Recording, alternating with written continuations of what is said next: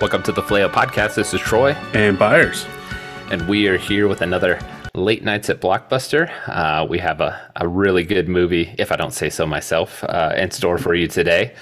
Um, the tagline of this movie is Fear can hold you prisoner, but hope can set you free. Uh, this one's really special for me as uh, it's one of my favorite movies of all time. It's The Shawshank Redemption. Um, no matter what, if someone said, like, what's your top five or top 10, most of the time I kind of hem and haw about it. Uh, but uh, I always know that I'm going to put this one uh, into it. So I'm going to dime out Byers right away. Byers Do um, it. It just mentioned that that I, I had to I had to convince you to watch this movie, or not necessarily convince you, but say, "Hey, we should do this movie," and you're like, "I've never watched it before." Yeah, eh. somehow just slipped through the cracks. It was just one yeah. of those weird movies, and so yep.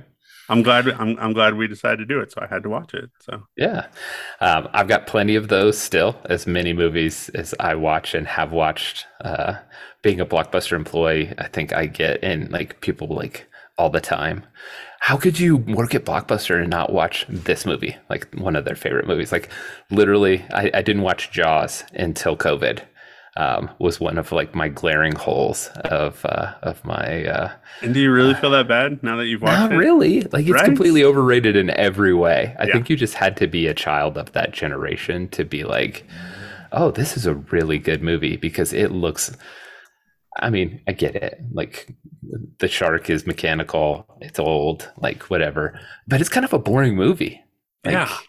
I, I I really don't get it. Like it was blah. So, certain parts of it is cool, and of course the soundtrack is iconic, but like or the score rather, not the soundtrack, uh, is iconic. Uh, but yeah, all right, we're not going to go into Jaws. This is a Shawshank podcast, but I just want to tell on myself that I mean we're we're going to have some of those from time to time where you might tell me like, "Hey, I can't believe that you've never watched this movie," you know. So, and all I, I think they're going to be further.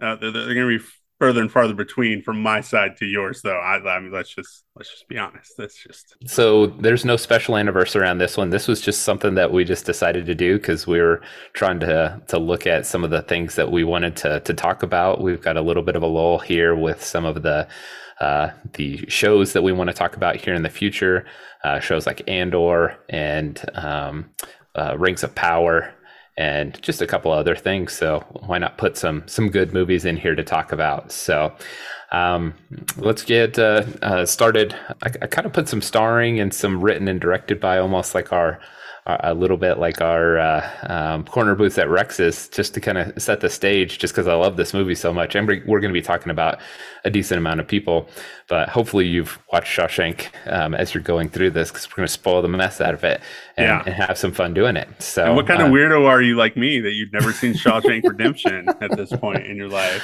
Um, yeah, uh, and and this is a good time to mention that uh, while this is the the Faleo podcast, um, this is a very much an R rated movie. Um, um, so yes, like, yes, especially early going. Yes, like, it settles some, into it. Yeah. yeah.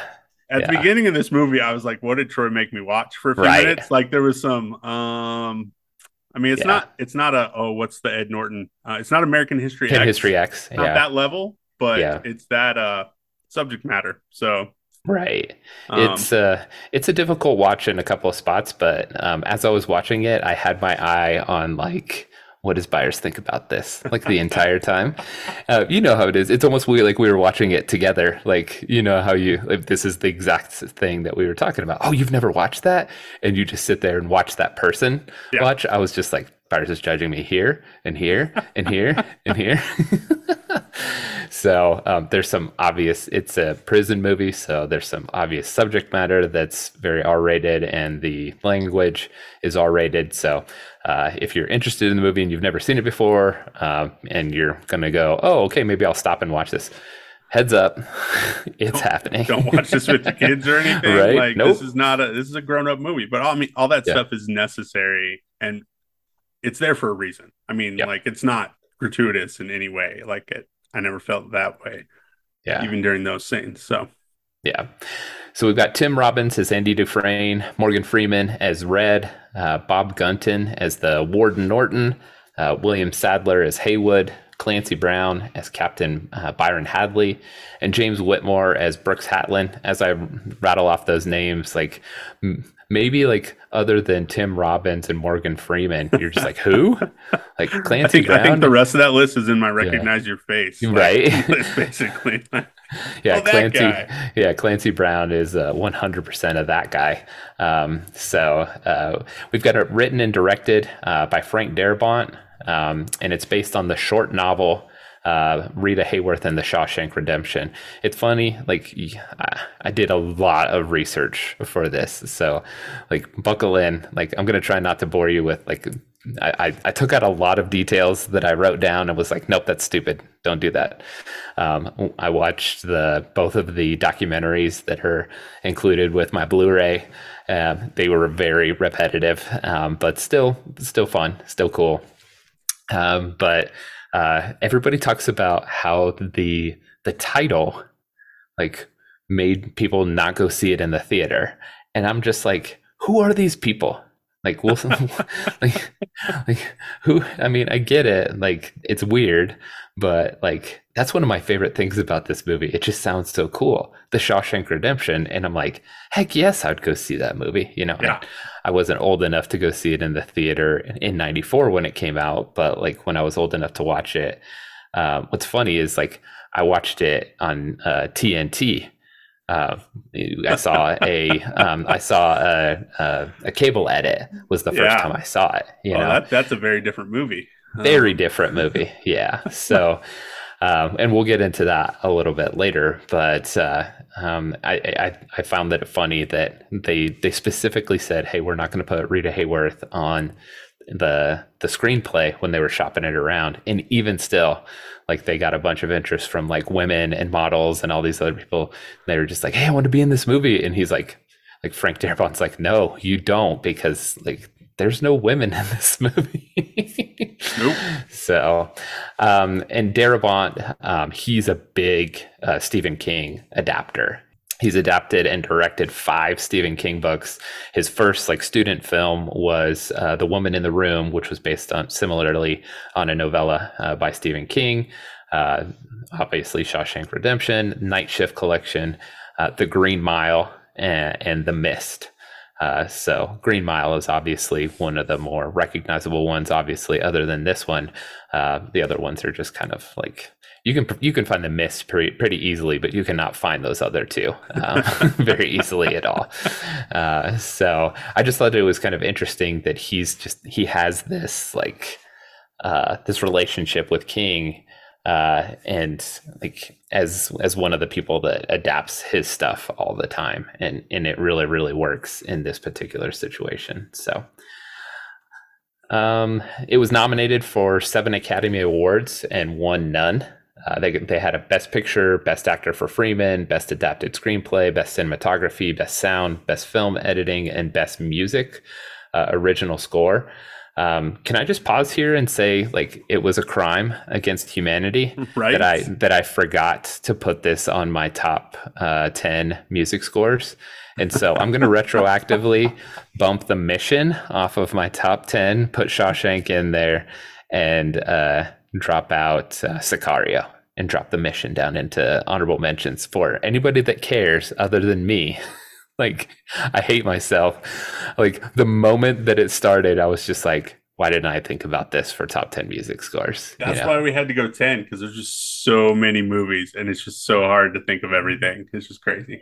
Um, and, and, just as another chasing rabbits, um, started watching Rudy tonight with the boys that should have been in there too but i'm not gonna i'm not gonna i'm not gonna keep moving that stuff but i don't know uh, would the music alone do it rudy though like there's there's ooh, the visuals right? more needed on it's the true like i don't just close my i mean i could probably but i don't know right I especially could. the last scene you you oh, you could you could yeah, okay yeah. Sorry, I got us off track. Um, so obviously they didn't win any Oscars because this was the Forrest Gump Oscars. I love that movie, so I can't really. Yeah, like, I can't necessarily it. fault that. Yeah. Yeah. So I mean, obviously Hanks wins for uh, best actor, and they win for best adapted screenplay. The only beef that I would have is like the best cinematography. I'm, I'm, a big. We'll get to Roger Deakins and the technical cinematography nerd stuff, um, but everything else kind of made sense. Um, Forrest Gump was just this huge picture that year, but everything else, um, Pulp Fiction was the other front runner for a lot of these awards, um, but everything else was kind of light that year. So, oh, and score lost to The Lion King, which of course it would. You know, like that's yeah. that's really tough. You know, yeah. so so as much as you want to go retroactively go back there and kind of go, oh, it should have won for. It's like, no, no, not really. I mean, based on your mileage of Forrest Gump, I think both you and I like Forrest Gump enough that we wouldn't be those people that are like, oh, I'm so hyper," highbrow that Forrest Gump should have lost. You know, so. Um, no, so, I love me some Forrest Gump. Yeah. So um, this this is a this is kind of a weird question because we usually do this for movies that we've seen a million times, but uh, the first time you you watched this movie, what did you love about this movie? Um, I mean, we are coming. It's in some ways it's hard to love this movie when you start off because like right. it's it's difficult. It's supposed to be difficult. That's the point. Is is that they want you to see how hard this is and how easily you could be beat down. But by the time you get to the end and as you watch that hope stick with it, and there's we'll get to it probably in some lines and some spiritual metaphor stuff is mm-hmm. amazing in this movie. Yeah. Um, I mean, it is called Shawshank Redemption. It's kind of expected. I mean, you know, you watch some stuff and you're like, hey, that actually had a decent message. You yeah. kind of expect good things from something called Shawshank Redemption. I'm just saying. Yeah. Uh, but even though I'm expecting it, like it totally, it totally lived up to it. I mean, when I come into a movie and Troy's like, "Oh, this is like top five, top ten, my wife's like, "How have you never seen this?" Like, there was every chance in the world this is going to disappoint because this has been built up good, and it did not. It did not disappoint. It, it's very, it's a great movie. Um, so it it lived up to all the hype that I had to endure to to watch this movie. Just kidding, it wasn't really enduring, but there was plenty of hype. Um, yeah. But I, it's accurate and poignant, not necessarily enjoyable in some parts to say, um, mm-hmm. um, but just really, really well done. So glad that we're doing this for the pod that I had. I got to watch it. So, yeah, um, it's just a wonder, wonderful picture of exactly what our podcast is about. Like it's phileo love. Yes. Like it's it's non-romantic love between like two two dudes you know and that's one of the things like going throughout the the documentaries that i uh, i watched um, for uh, for the movie and that's what tim robbins and darabont and freeman are just constantly talking about how many movies do you know that just focus on like two guys and their relationship and their friendship and how enduring it is um, throughout their life. I mean, you can think of uh, the obvious one is um, the Chicago Bears guys, uh, Gale Sayers and oh, Brian Piccolo. What's the Brian, Brian song? song? Yeah, yeah, that's obviously the first one that a lot of people will think of. But I mean, that was like in like a like the 60s or the 70s and it was like a made for tv movie if i'm not mistaken. So um, I, I, just think that it's uh, they they kept talking about how like just gruff, like rough and tumble construction workers would come and stop them on the street and be like, "Man, that Shawshank Redemption movie, like that was good stuff. Like it just made me think about life and like friendships and all kinds of stuff." And so they were just like, "There's just something just so um, relatable about it," and that's what I love about it too. You know, um, just thinking of all the the friendships that I have and how those things are are held together and uh, I mean, obviously, we're not all in prison together, but it's just a good picture of like like male friendship and female friendship too. I mean, you can you can show all of those things too, but uh, and and it just I, the thing that I love about it is it really got me into Stephen King, um, and I don't like horror at all.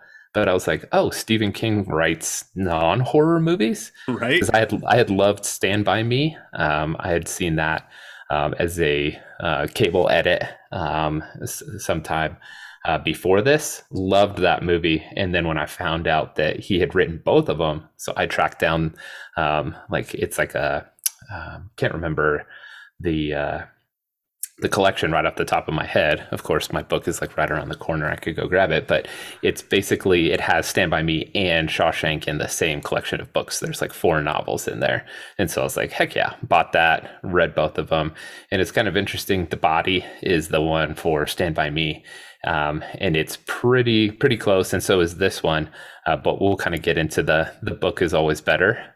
but I think we might have to change that um, once we get there because uh, and it's sorry, it's the it's Laurie's. The book is always better, and in this case, mm, not so much. So we'll get we'll get there. So uh, let's see. Uh, how about favorite scenes? I I did good. Um, I started out with twenty, and I narrowed it down to ten. hey, I'm at ten. I'm at ten. Yay! All right. Although I gotta say, favorite scenes was hard in some ways, just because of what you're talking about. Is that it's not I mean, there's a few that stand out, but for the most part, right. it's that friendship and that relationship that just kind of mm-hmm. keeps going. You know, that's just the backbone of the whole thing. And so, like, that's what's so good. Mm-hmm. Um, and that's not a scene. That's like the whole stinking movie. Um, you feel like you're in prison with them for the three, almost four decades that Red's there. Yeah. Right. You just, I mean, it, it's got this pace to it that you're just like, oh, I remember that and that. And then, but then, like, if you were to list all of them, like I did, I was like, man, it is a two and a half hour movie. So it's pretty long. Early on, I, this is, I felt like a jerk in some ways because they're kind of jerks, but like I, the betting on who cries thing at the beginning. Like yep. I actually kind of liked it where I'm like, all right, all right, we're just jumping right in. No, no mercy here. Okay. Mm-hmm. Um, I mean, it's crushing, but it like it shows how you have to like learn and cope and deal with things when you're in a place like that, and how easily people, most people break. Which, right, like, was the point of showing that scene too? Is that like Andy doesn't.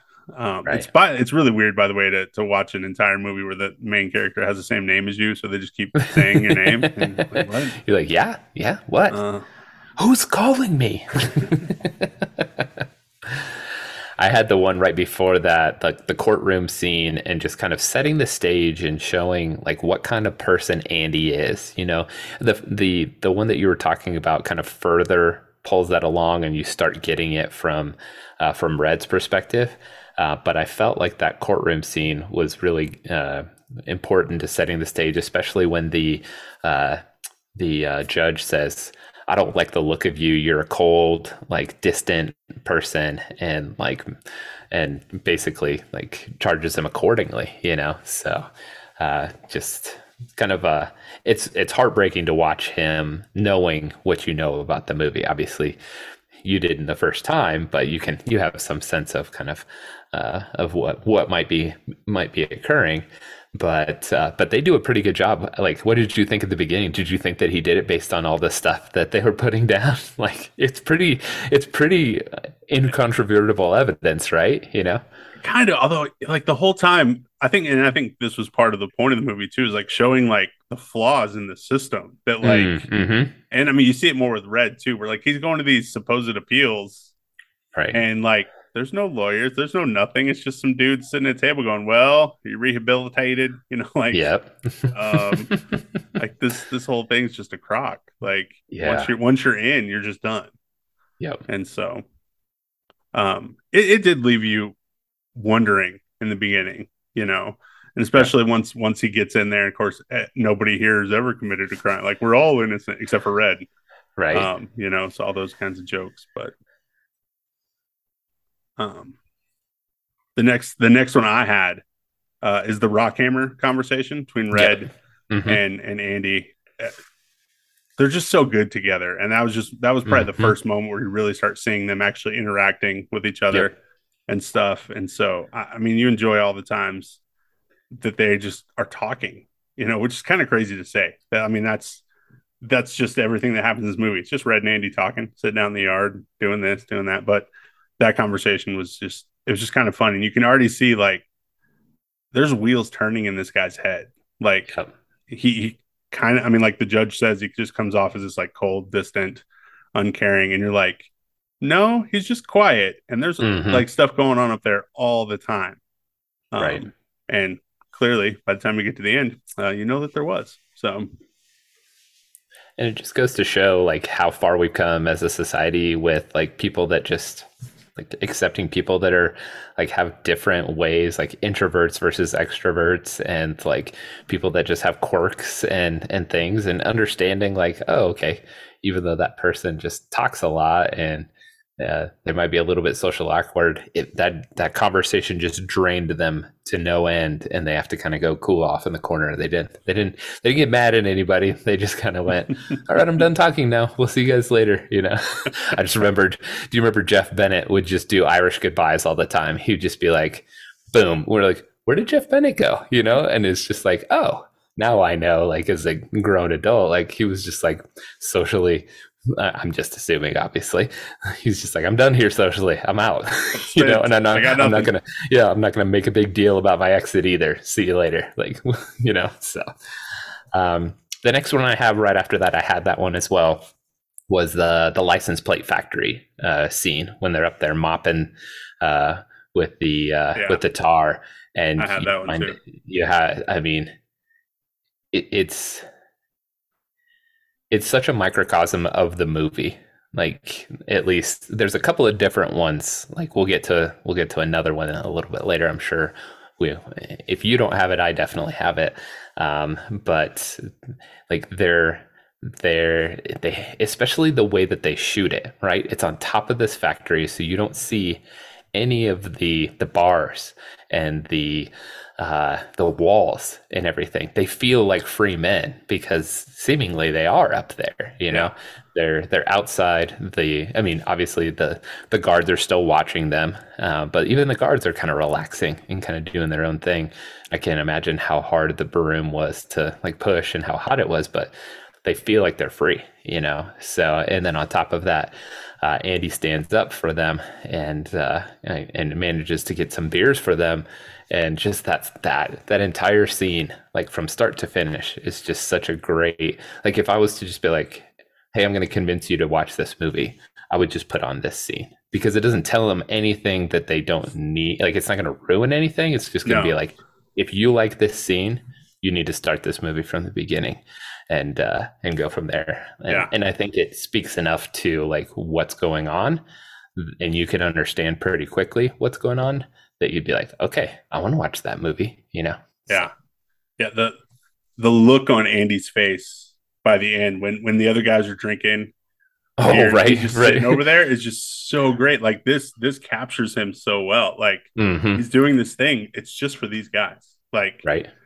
He's not even going to drink one. Like he doesn't drink anymore because that was part of the problem right um like i think i think that's part of what made him have doubts even yes. a little bit about his mm, own innocence mm-hmm. that like he thinks he's innocent but even right. him, there's just little bitty bit because of his drinking that he's like, right, I'm innocent, right? Like just right. a little pause. Mm-hmm. Um, and so like just that that peaceful look on his face too. And I think is that the moment where I can't remember if it's that one or the music thing where where Red says something about I think he just did it just to feel normal again. Yes. Oh, it's just such a good. I'm just, I'm jumping ahead to Drax, but no, it's like, good. It's good. It's such yeah. a good. It just captured, and his face captures that thought.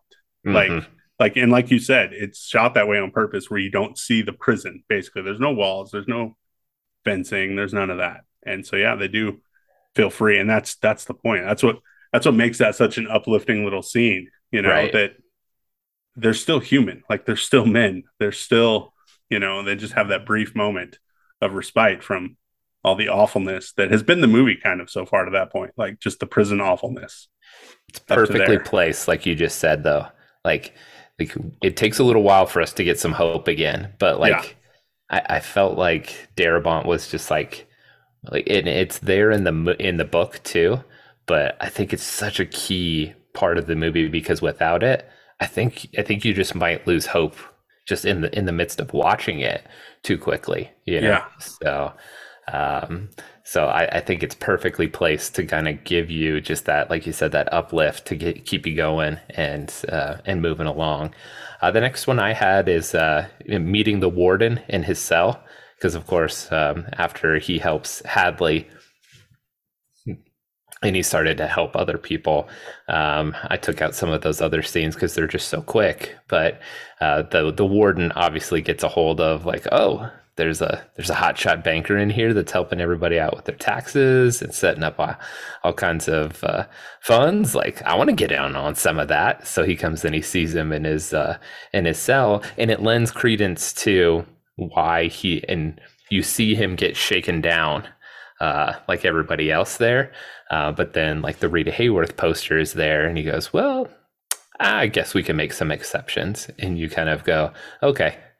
And we'll, we might get into some of that with uh, plot holes and quibbles, but it, it lends. Uh, it's so important to the end of the movie that um, even though it's just a very quick scene, it really gives you a sense of um, the bigger picture of what's going on and i love the the scene where he like he's holding his bible the whole time and he's like holding on to it because he knows like i can't get shaken down with this bible and yeah. he knows that the warden is a pharisee and it's just like oh he'll he'll love that i have the bible and he goes like let me see your bible and they kind of trade uh, Bible verses back and forth, and then he hands it back to him and says, "Salvation lies within," and he doesn't realize that his words are just so so spot on, you know. Yeah. So yeah.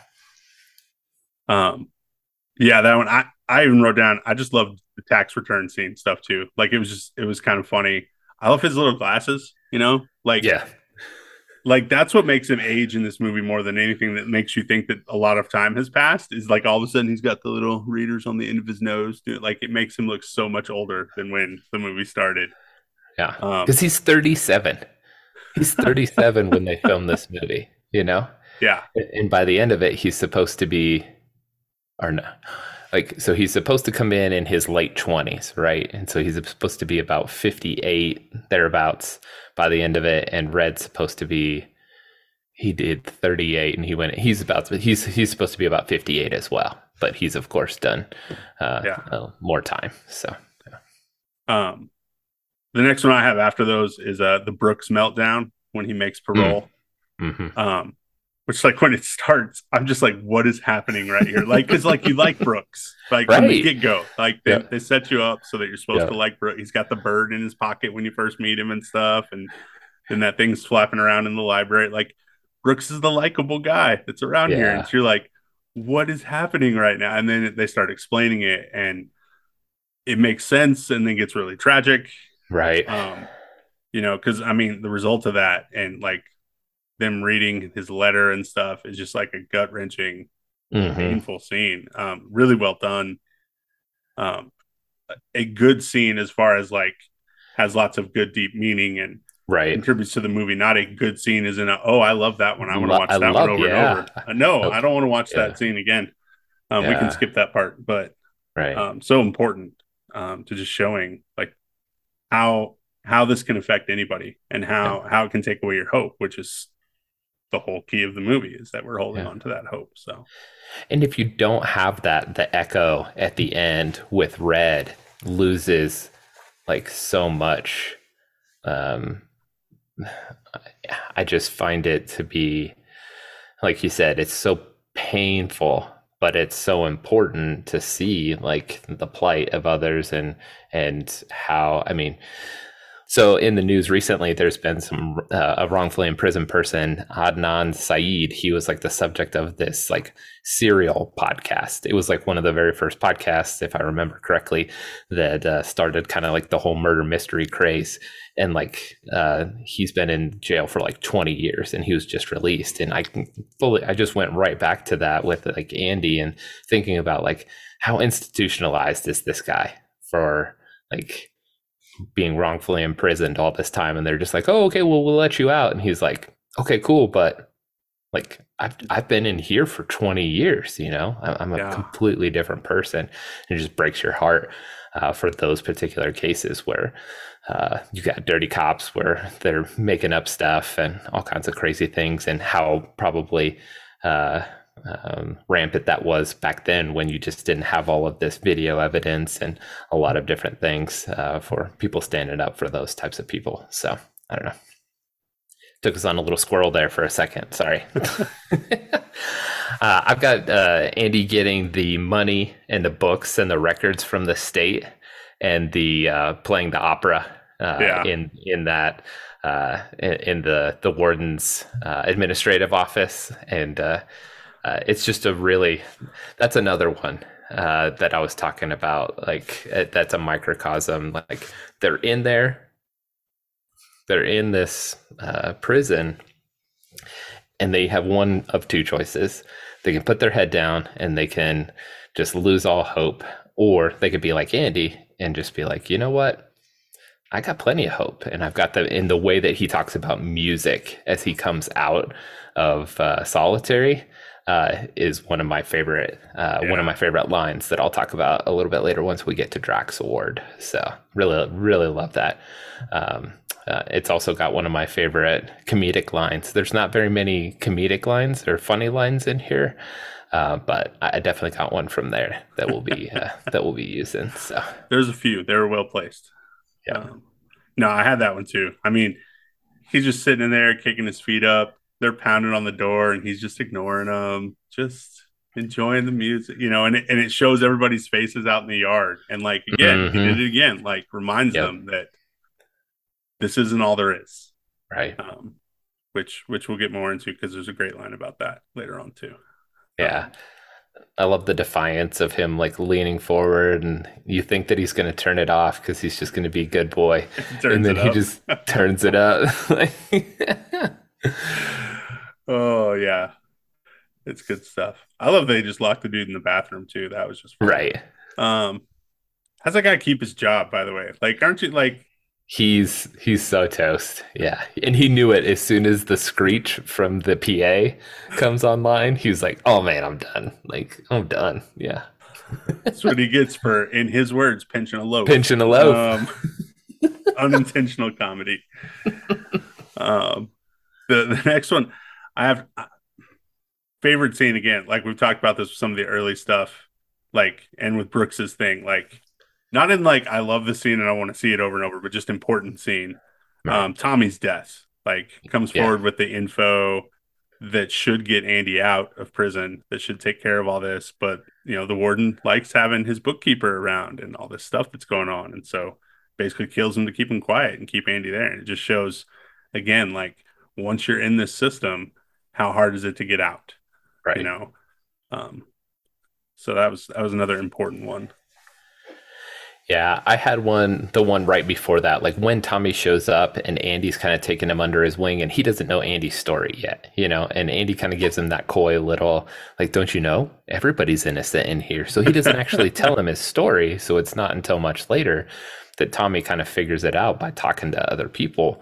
Uh, throughout the process of just kind of hanging out with them, them getting to trust him, and and and him talking about how he he roomed with the guy that actually like murdered uh, the golf pro and his wife. And so and that look on andy's face that you like in the scene that you were talking about or right prior to that um uh when when he realizes like hey i'm i wasn't like I, I, didn't drink myself into a stupor that I actually like murdered these people. Like I am innocent, you know, and that realization and like the, like the, he's always had hope, but it's just even like more so. And he just looks like a crazed person yeah. talking to the warden, you know, um, and, and just the way that that works out. Yeah. Yeah. So. That, that little bit of doubt that he had, that tiny bit of pause is gone now. Like, mm-hmm. absolutely, he knows, you know, so who wouldn't be? Having the crazy right? eyes and stuff. So, yep.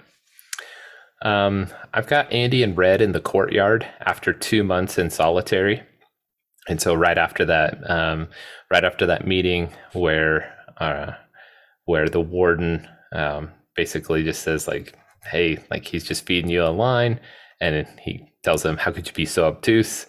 And he throws him in solitary, and uh, he comes out and he realizes Tommy's dead. He's killed him essentially by saying, uh, "Hey, like this guy, like knows who who did it," and and he he for sure and certain knows that the warden like took care of that.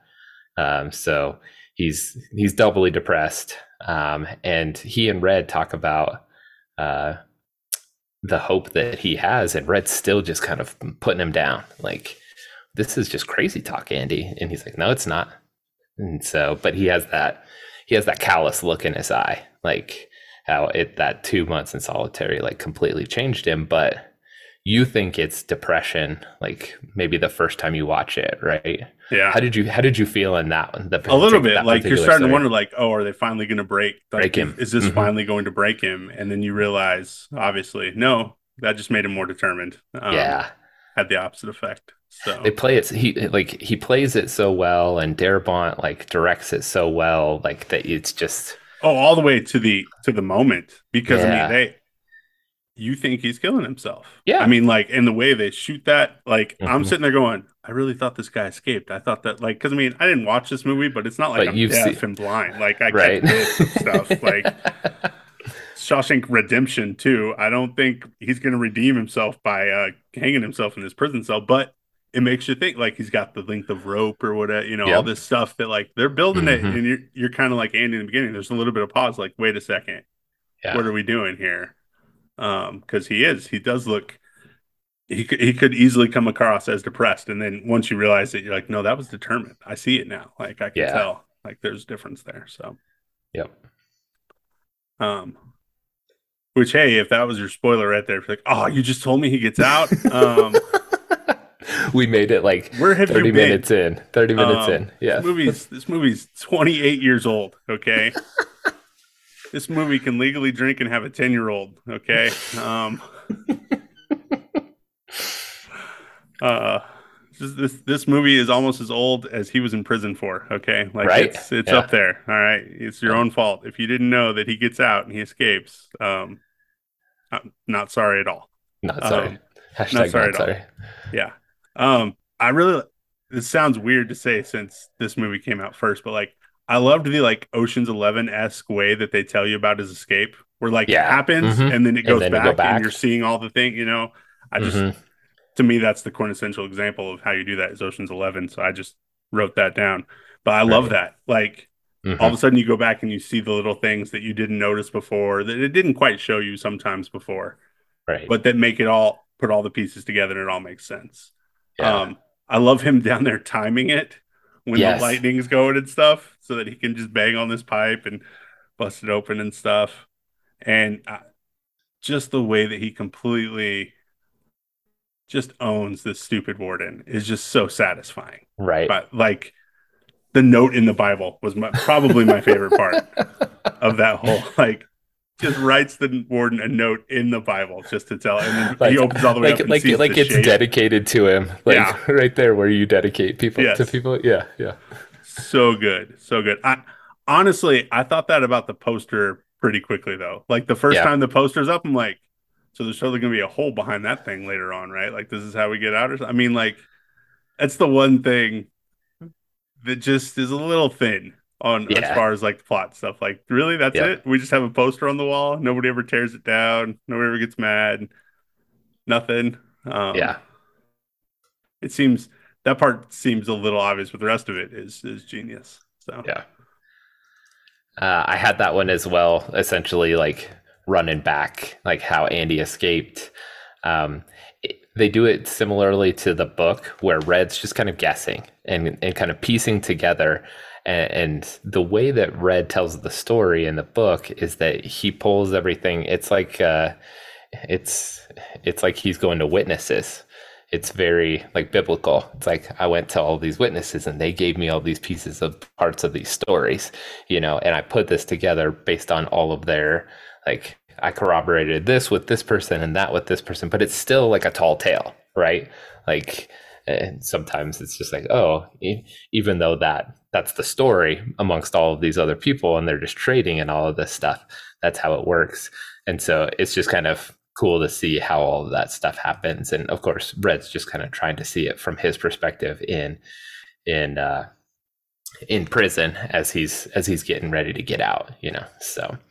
Uh, the last thing i have is and, and it's a really long scene or it's it seems like a really long scene but it's not. But Red's parole and then following yeah. Andy's instructions to the end, it's probably oh, about I 10 minutes. Red. Yeah. Yeah, the instruction, like the parole part's pretty short, and then the rest yeah, of that though, it does kind of some, drag him a little. I, yeah. I love the parole board where he finally just lets him yes. have it, and somehow that gets him approved. Um, right. So I kind of cheat there a little bit because I tried to. I had it split up into a couple of different things, and I was like, uh, "Can I get away with this?" Yeah, just put it together. Yeah. So, um, so I had I had pretty much all of that there. But if you had something else, or if you split it into a couple of different things, like it wouldn't make that big a deal. I don't know. What's your favorite? I, I've got a I've got a top three. oh, playing the music over the speaker. I loved that scene. Yeah. Like okay kicking back, and like you said, where you think he's going to be the good boy, and then turns it up.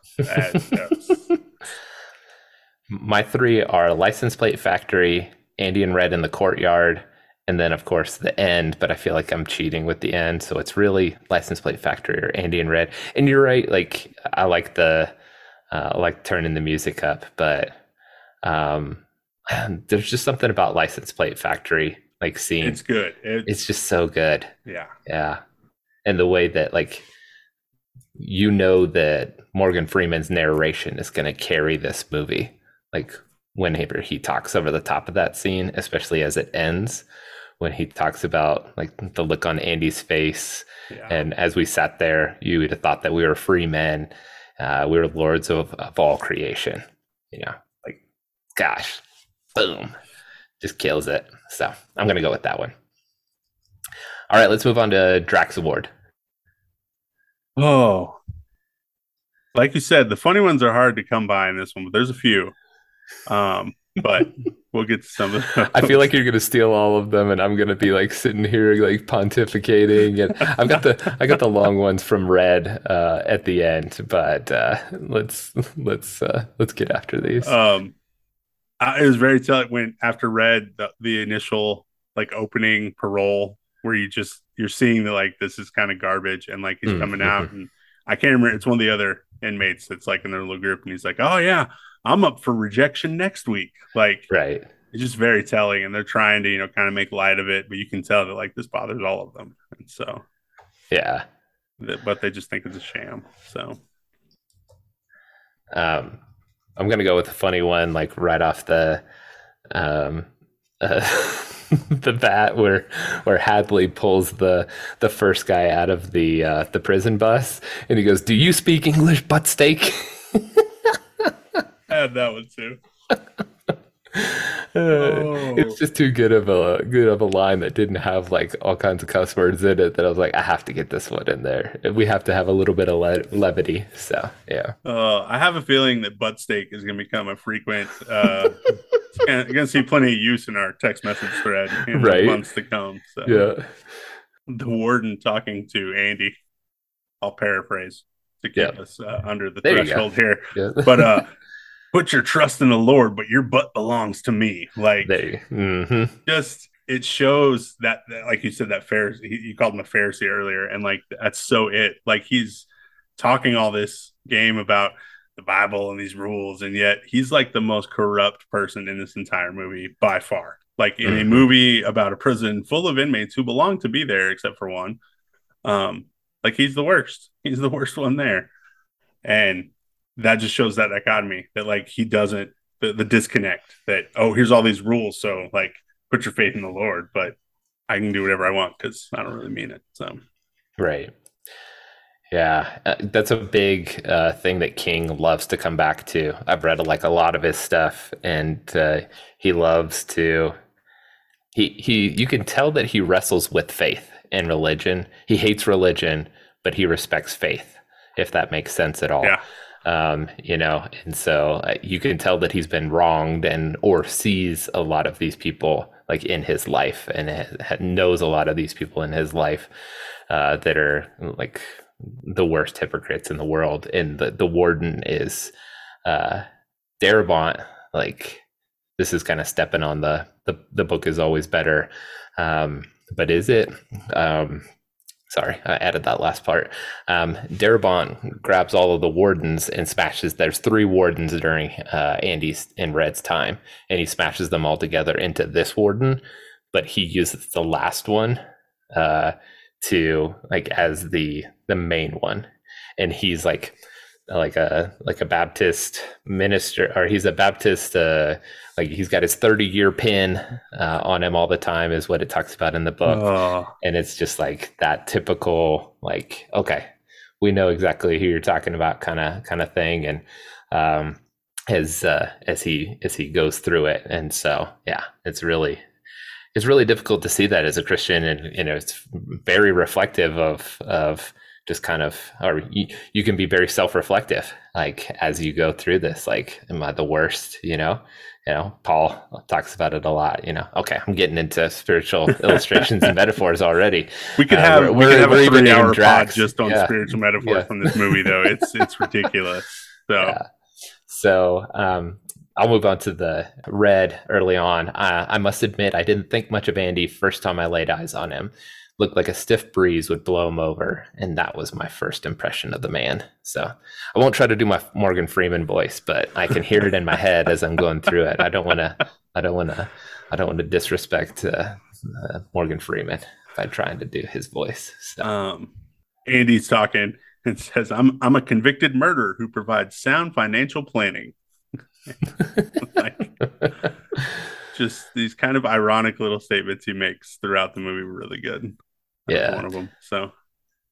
Uh, I like that. Uh, that first, we we talked about it in favorite scenes. That first time that Andy and Red are talking to each other, uh, and he goes, I, "Andy says, I understand that you're a man that knows how to get things," and Red says, "I'm known to locate certain things from time to time," and they kind of play off of that and call back to it a couple of different times throughout the movie. So, yeah.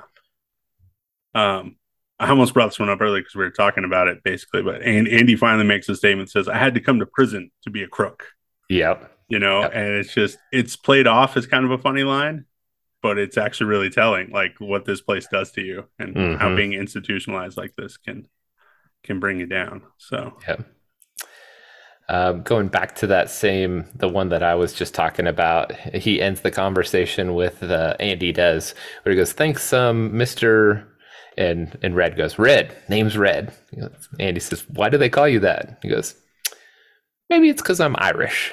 Like he just kind of has this like, and it's a it's a it's a really wink to um, screenplay uh, because in the book uh, the the character that's uh, narrating everything is 100% a white dude that has like yeah. red hair and he's Irish and so uh, I just thought that that was a great line just kind yeah. of a winking line you know you can almost see like Morgan Freeman wink while he says it so. no I read that too that like that was the original and all this crazy list of people that they like wanted to bring in to audition for it and Darabont was like no I want Morgan Freeman yeah like no, this is who I want for this. And they're like, uh, he's not Irish. Yeah. we left that the joke in. Yeah, that's that's that's not like in the in the novella. Did you read that? Yeah, yeah, totally did. um Andy and Red talking um says there are places in this world that aren't made out of stone. That there's something inside that they can't get to, that they can't touch, that's yours. And Red goes, What are you talking about? And Andy replies, Hope. Um, and that's, I mean, that's in a lot of ways, that's kind of the emotional climax, like that conversation in that line, mm-hmm. like just lays it out because that's right after that's that's in the yard after the two months right actually it's at the the lunch table after he comes out of two months of solitary it's yeah. right before um the uh before the the the yard talk gotcha. like that was with with everybody yeah at the at the table at, at either lunch or dinner i would imagine based on the light that is a, a lunchtime. So one that's kind of deep down in the dark, um, but it kind of shows you, like you said, um, how how it how it changes so much. Uh, Red says, "I do believe that those first two years were the worst for him." Uh, talking about Andy and the sisters, uh, and if things kept going that way, this place would have gotten the best out of him, or get, would have gotten the better of him. So yeah, those first two years were rough to watch too. So yeah, um, I it comes up a couple times essentially uh, between Red and Andy, but get busy living or get busy dying. Um, yep. Just good stuff. There's lots of good wisdom in this one. I mentioned it before, but i will say it again. Red on the top of the uh, license plate factory He says, We sat and drank with the sun on our shoulders and felt like free men. We could have been tarring one of our own houses. We were the lords of all creation. Yeah. Yeah. That's a good one. Um, hope is a good thing, maybe the best of things, and no good thing ever dies. Yep. Uh, I mentioned it. I keep stepping on Drax in the in the in the scenes, but uh, it's hard not to. When, yeah, when when Warden uh, hands the Andy the Bible back after they did the shakedown, because I almost forgot. I hate to deprive you of this. Salvation lies within, and we find out later that the rock hammer is like meticulously like cut and and laid inside the uh, Bible so as not yeah. to be. Uh, uh, that's one of the. I'm sure we'll get to that in uh, plot holes and quibbles. yeah. I'm going to warn you now. This might this might be my favorite because I literally laughed out loud when we hit this point. But it's after he's escaped and they're in there looking in his cell phone. Man up and vanished like a fart in the wind. I just died. I love the the follow up, and the follow up is, uh, "What do you think? They're fuzzy bridges?" like talking about Raquel Welch, like his new poster there. Uh, uh, those ones, uh, those oh. those two back to back, just like kill me. Yeah. So, uh, I'm glad that you left this for me. It's it's like you you left it for me, knowing that I'd love it. Uh, I'm going to go pinch a loaf, and when I get back, this is all gone. All right, like that's the guard uh, where he, he, locks them in and and uh, plays the music. So, um, it's not it's not dialogue necessarily, but it's written but after Red leaves, like the halfway house, and so it says Brooks was here, and he writes so was Red. Like yep. that that one.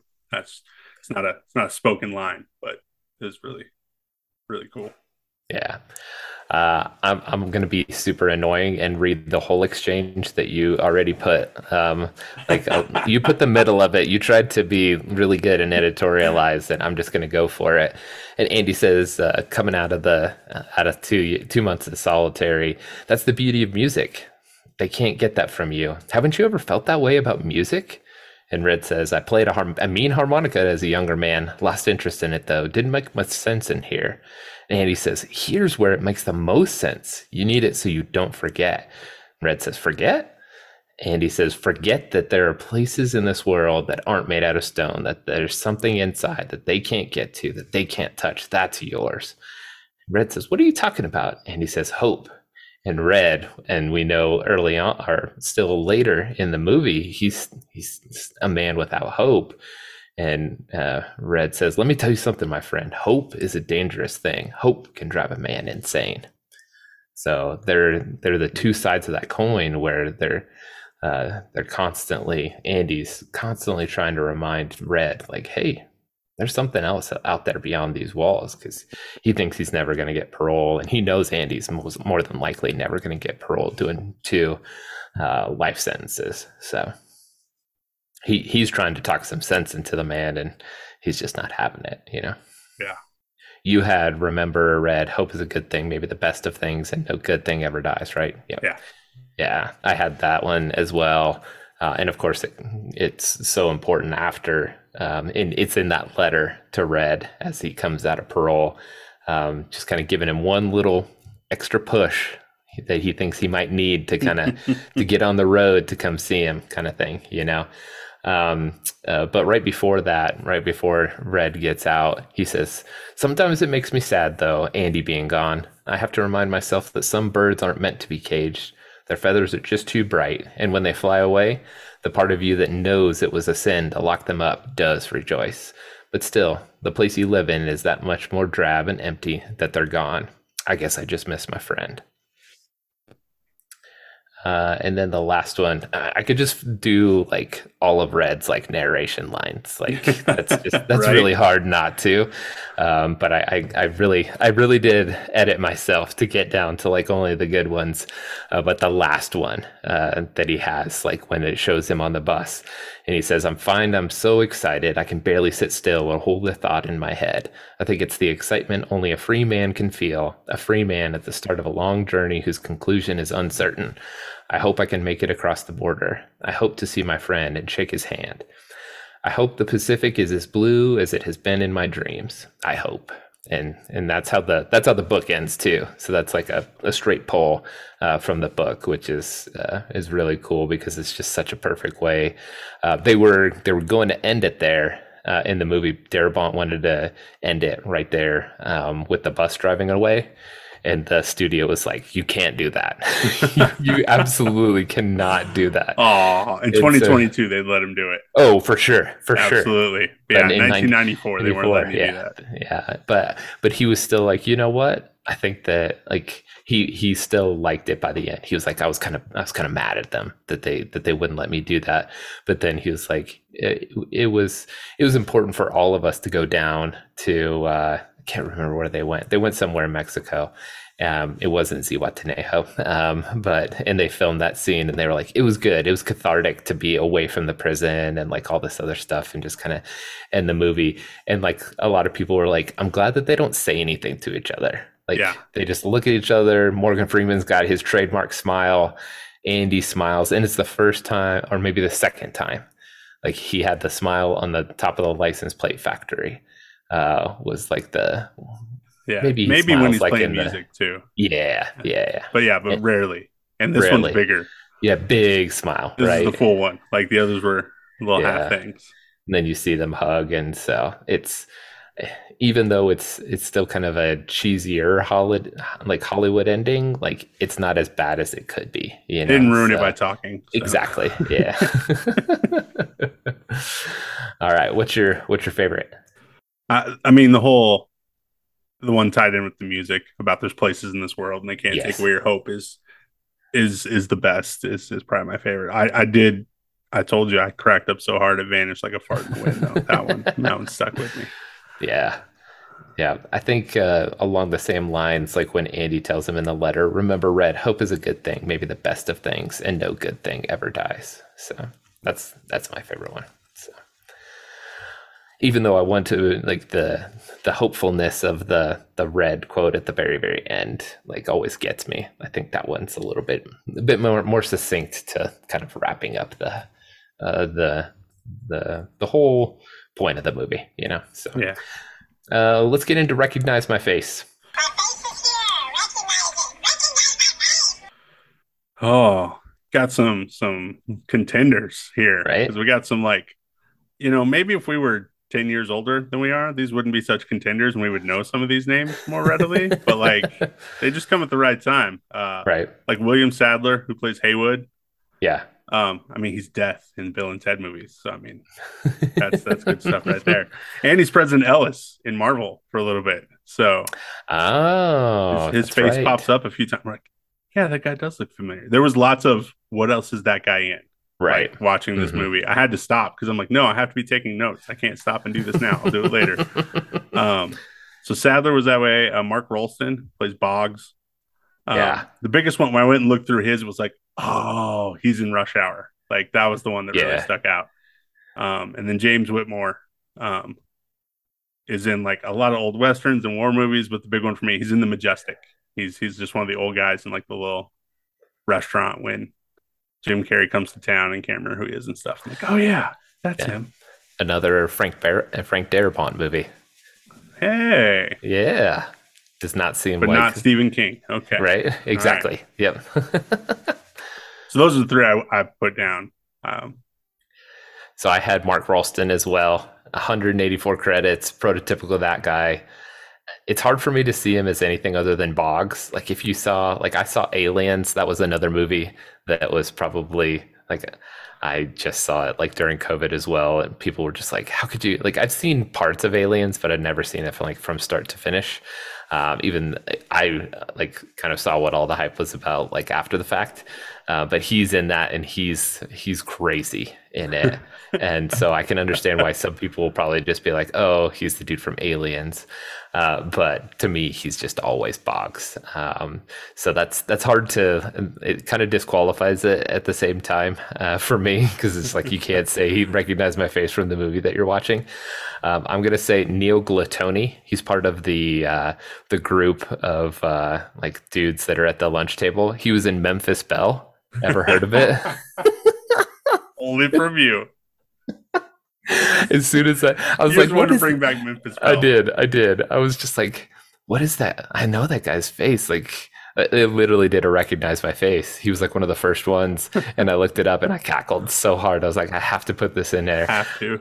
Um, the DA, uh, Jeffrey DeMunn, he shows up in all of Frank Darabont's movies, and he's in the three other Stephen King adaptations. So he's in The Mist and The Green Mile. So that one was a, uh, a holdover for me. And then David Proval, he's another one of the guys um, that's sitting at the table. Um, he uh, was on The Sopranos. He's Richie Aprile. He's like one of the like Tony Sopranos um, uh, good friends, and he's in that like at, at the very very beginning, and then he kind of he, he tails off. So yeah, so uh, so for me, it would probably be Jeffrey DeMunn. Um, it would be the the the winner, if we want to say, for me. I would probably go James Whitmore because, like, instantly, yeah. I'm like, I know you from something. And once I found it was mm-hmm. Majestic, I was like, oh, yeah, that's it. Although Rolston was was close with close. the Rush Hour thing. Yeah. So. I can't believe that I forgot that he was in that after like I saw it like in his credits and I was just like, oh, that's right. But I was, I was probably thinking like, oh, there's Bogs. like, just like, no thanks, no, no, I'm I'm good. Block block that out of my mind. So um, so let's get into uh, who beefed and does it hold up? Um, this I, is I, like my shortest who beef section that we've ever yeah. had before. I think. Ooh, I, I, I just didn't have a lot to beef on. Like, what the heck am I? Yeah. I mean, um, and partially like I didn't think about it. I mean, like as I went back, like I'm taking notes while I'm watching the movie, and then I go back and yeah. look. I'm like, I didn't write anything bad. All I did was like write some quotes and say, "Ooh, mm-hmm. this was mm-hmm. good. That was good. This is where's the bad stuff?" And yeah, I just didn't have a lot.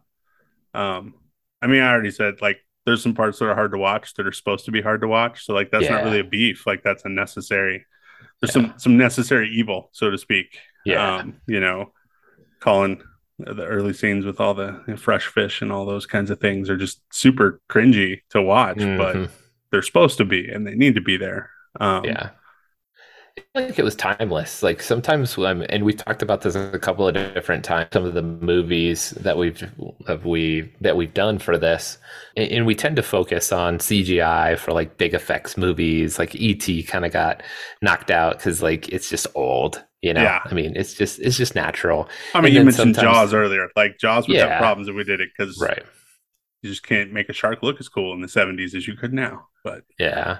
But i just felt like the setting and like the like it was meant to be like a, a throwback from the time that it was filmed.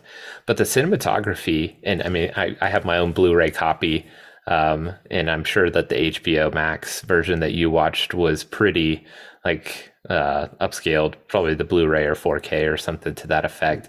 It's just it's it's still awesome looking. I, I watched the like I mentioned the two documentaries that um, I had on my Blu-ray. They obviously didn't transfer those over into Blu-ray, and so it's like from from the time frame, like, and it looks like VHS. It's all like just crackly wow. and like the sounds like not as good and and crisp, and you're just like, oh, that's how long ago this was.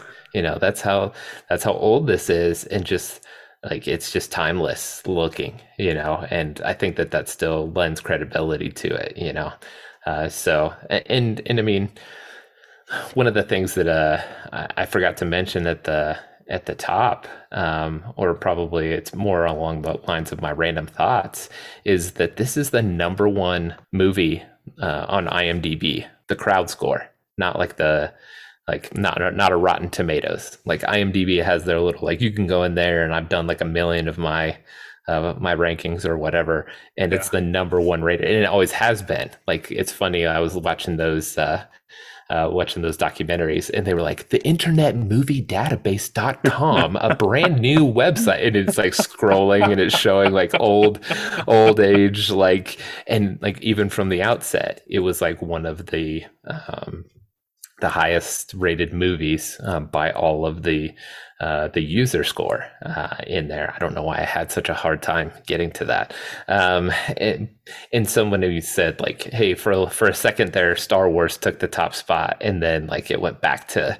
Uh, to Shawshank, and maybe over the years it's kind of flopped back and forth. But I just checked it just last weekend, and it's still number one Um, it's top five with uh, um, The Godfather, The Dark Knight, Godfather Part Two, and Twelve Angry Men.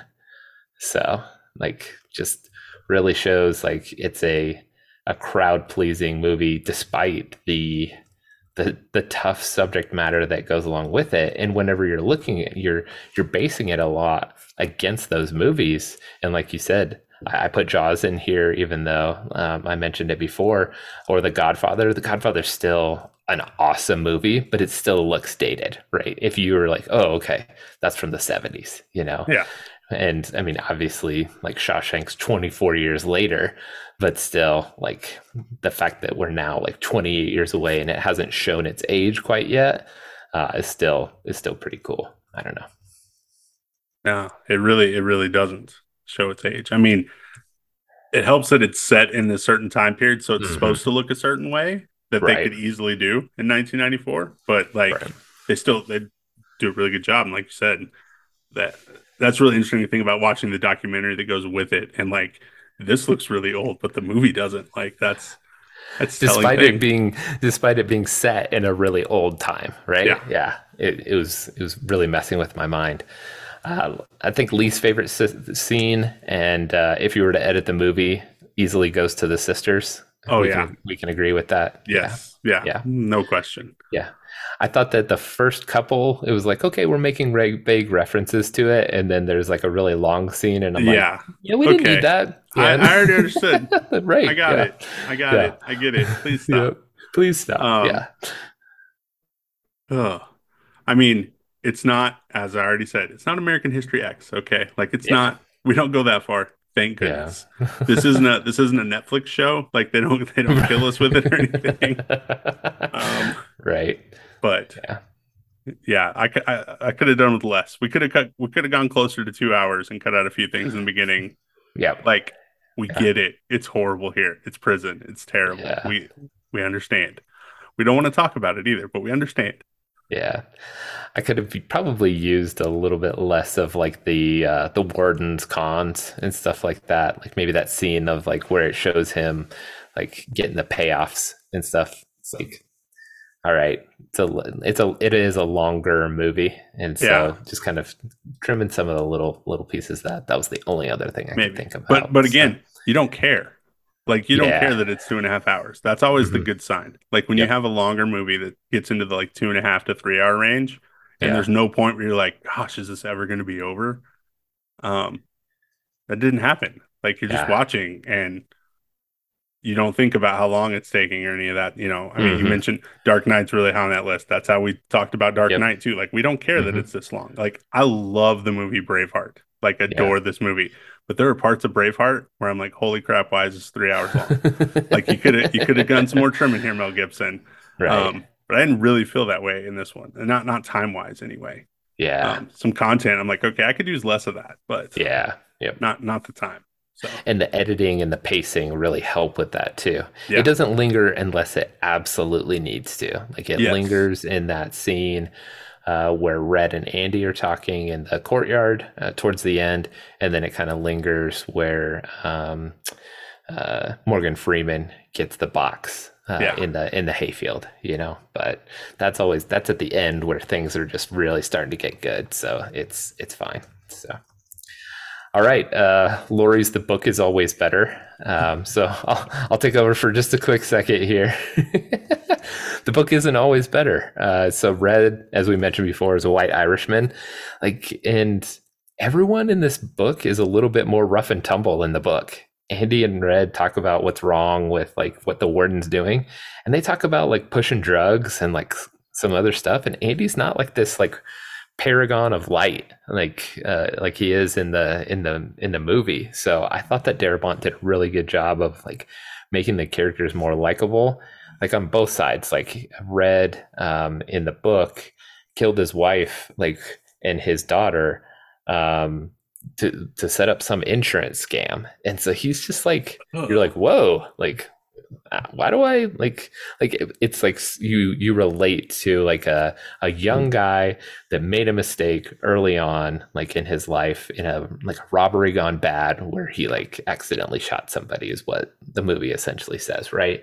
Yeah. And so you you I thought that Darabont did such a good job adapting all of the best parts of what King like wrote in the book, but made it more likable in that. And then he took Hadley. Hadley's only in like maybe like 20 years uh, instead of like the full 40 and then like i mentioned before the wardens are all three dudes are combined into one. And like these they're like these like hardcore villains. Like they're almost like marvel villains. Like, like the head villain and like the sidekick like all throughout the movie as like it's like they're the embodiment of evil. And like they're reds. Like he's telling the story so obviously like uh they're just evil through and through you know so um tommy doesn't die in the book um, you mentioned the, the, the yeah. that scene was like uh, really impactful, and I think it really is. In the book, uh, the warden has him transferred to like a, a super soft prison where it's like he gets to see his wife and kids, and like they have like uh, um, it's almost like he gets to go home for the weekend, and it's like super soft, and so. Uh, so he like basically called in a favor to make that happen instead of to kill him. So um, and then, uh, yeah, uh, most of the rest of the book is pretty much the same, but I felt like those those subtle changes just yeah. really helped like mold this into like such a good screenplay that takes out some of the things that we probably uh, would have kind of picked away at like oh i liked them but like Oh, yeah, if, I, if I really Red had like killed his wife yeah. and kid, like you don't, you instantly like Red in this movie. And if, yeah, and then the the way you know finding out, especially since he's the only one that will admit his guilt, like right, mm-hmm. even though he made this mistake, like it makes it more favorable. But if the mistake had been that big, I just I I don't it's think just, you, he's not as likable then. I don't think you yeah. I don't think you root for him like you yeah. do when you're watching. Like you're so excited when he gets out. So one last thing with uh, the book isn't always better. Brooks also killed his wife and daughter after like a bad poker run. So it totally takes like your again, like yeah, no, right? Far. It's like it's like I, I get that these dudes are in here and they're bad dudes, but like I don't there, know. It was just there's there's different levels though. Like right, like I got in a bar fight and killed a dude is completely different than I murdered my wife and child. like, did you want Memphis Raines in this movie? funny, funny, funny story. Nicolas Cage wanted to be in this movie, and like I can't think of it being a serious movie with Nicolas Cage as Andy. Yeah, no. So we'll get into a couple more, but I just figured we're, yeah, we're not I, doing I this movie if that's Nicolas Cage, not Tim Robbins. It just doesn't work. Doesn't work. You see, how red hope is what is what we need. uh, I don't know. I went like George Bush at the end there, but I, I got close. It worked. You know? It worked. Yeah. All right. Uh, plot holes and quibbles. Did you have anything? Um, I, besides the, the obvious, right? Yeah. Yeah. You know, I mean, the whole I, I, dug this tunnel in the wall back here behind the poster and stuff is nice, but like, yeah. come on. Nobody no, nobody leans against the wall for 40 years or whatever. Like nobody pushes their hand and how the right. heck does he get that far down the tunnel and back every night? Yeah. Without anyone noticing anything. Right. Like, yeah. just doesn't. It's a cool thing when you get to the end, you're like, oh, there's a hole back there behind the poster. But I mean, right. There's some logistical issues here. Sorry. They go, no, it's all good. Uh, this is what it's here for, you know. and uh, and the whole way that Red finally gets out is a little ridiculous. Like you chew out the parole board and tell right. them they're idiots basically and that they're wasting your time because they're never going to let you out so they let you out. Like i yeah. i think i think in 1976 that would have been 76 eh, maybe a little less by then. Yeah. But like you're still Are they really getting into prison reform like back, back then? Yeah. Yeah. Yeah. Just not seeing that one either. That that that part was a little too easy it is the freewheeling 70s, man. they let this dude out. Yeah, bro. Which again, if he killed his wife and daughter like he did in the book, nobody's letting that right. guy out. No, no way. Nobody's letting that guy out. Not in a million years. Yeah. Two things in the book. I'm getting all over the place with the book. in the book, he has a, a roommate for a while. Like for a long time or in the in the book they all have cellmates and Andy for some reason doesn't. And then whenever he becomes like the warden's like dude, like he really doesn't. But in between, like the second and the third warden, he goes back to um, uh, having a bunkmate. And it's this like tall Native American guy that he treats really well, but he tells Red like, "Oh, I like Andy, but it was really cold in in that cell." And like there's like that's like the the foreshadowing, the hinting that like something weird's going on in there. And then of course it makes all the sense in the world. Like of course there's a hole and that's why, you know. So Yeah. Yeah, the lack of cellmates was a little interesting to me. Yeah. But and I think that's why they liked that prison because it was just like one person cells, and so it kind of lent visually some more credence to the fact that like Andy was able to get away with that, you know. So they mentioned like that the parole board was just like super like they they did not turn anybody out. Like it wasn't like like the fact that Brooks got out like whenever he was like super old was kind of a weird thing, but it was basically like uh, they really set that up that you didn't realize that that Red was going to get out so early. Like you would think that he would have been like a really old man like that, and they didn't really they didn't up the drama like they do in the in the the movie. But uh, Morgan Freeman talked about like that's his favorite part is the three different parole scenes. Uh, that's his favorite part of the movie. Obviously, he's a little bit more red centric. He's probably he's probably going to focus on red. Whatever there. with the narration, he's got like eighty yeah. percent of the dialogue in this movie. Right? So. Yeah. so uh, it was just kind of interesting. My only plot hole and quibble, other than obviously like how did Andy do it? Uh, like the like, the the amount of rocks that he would have to like dump in the yard over the, the amount of time that he did patient patient man but he has all the time in the world to do it you know so i guess he could um, but the the real stretch for me was like the the way that they show the hole in the pipe and the book tells you that it's a porcelain pipe instead of like and they were about to start working on uh, redoing all of the because it was like from like the 20s yeah. Um, and so they were just about to redo that his whole wing uh, and that's why he left when he did because he knew that they were about to start working on construction in that wing and so he's like all right this is my chance to go do it and so it doesn't really tell you that that it's a porcelain one so which lends a little bit more credence to like just smashing it with a rock but the hole that they show like in the movie Tim Robbins is a big dude, like with wide shoulders. There's no way. And then all of a sudden he gets into this like like uh pipe that he can move in. I mean, obviously they made, they made it cramped, but yeah, that's the one thing that just kind of stuck out to me. Yeah, I don't know why the septic line is that big, even though it's coming out of this prison. Like the grown right. man can crawl through this thing. Like, really? really? They're having no clogs in those lines. Um, All right. Uh, breakout performance. Did you have anybody? I have a weird one. Morgan Freeman as a narrator literally the words that I have written on my notes. Because it's, it's yeah. the first time he does it, right? Yep. Like, yep. I read that too. Like, I was like, man, there's nothing. And then I read that and I'm like, I'm putting that in breakout performance because I yep. can be tricky, but you had it too. So, and neither of us wins. Um, Because, yeah, I, I can't even imagine the world without Morgan Freeman as a narrator right? now. Like, it's like like Morgan Freeman and James Earl Jones. This is like what yeah. you guys are here for, right? Like, right. we need narrators. Which one do you want to call? So yeah. Uh, before they were stars, did you have anybody? I didn't have Nada. anybody. Yep. Uh-uh. Okay. Uh, iconic moment. I didn't really have one necessarily, like, because it's not. There's not like moment for me in this movie. Like it's just the culmination, and it's the ongoing mm-hmm. relationship with Red and Andy that's so good. And there's not like necessarily, for me, there wasn't like this yeah. is the moment that defines them. Yeah.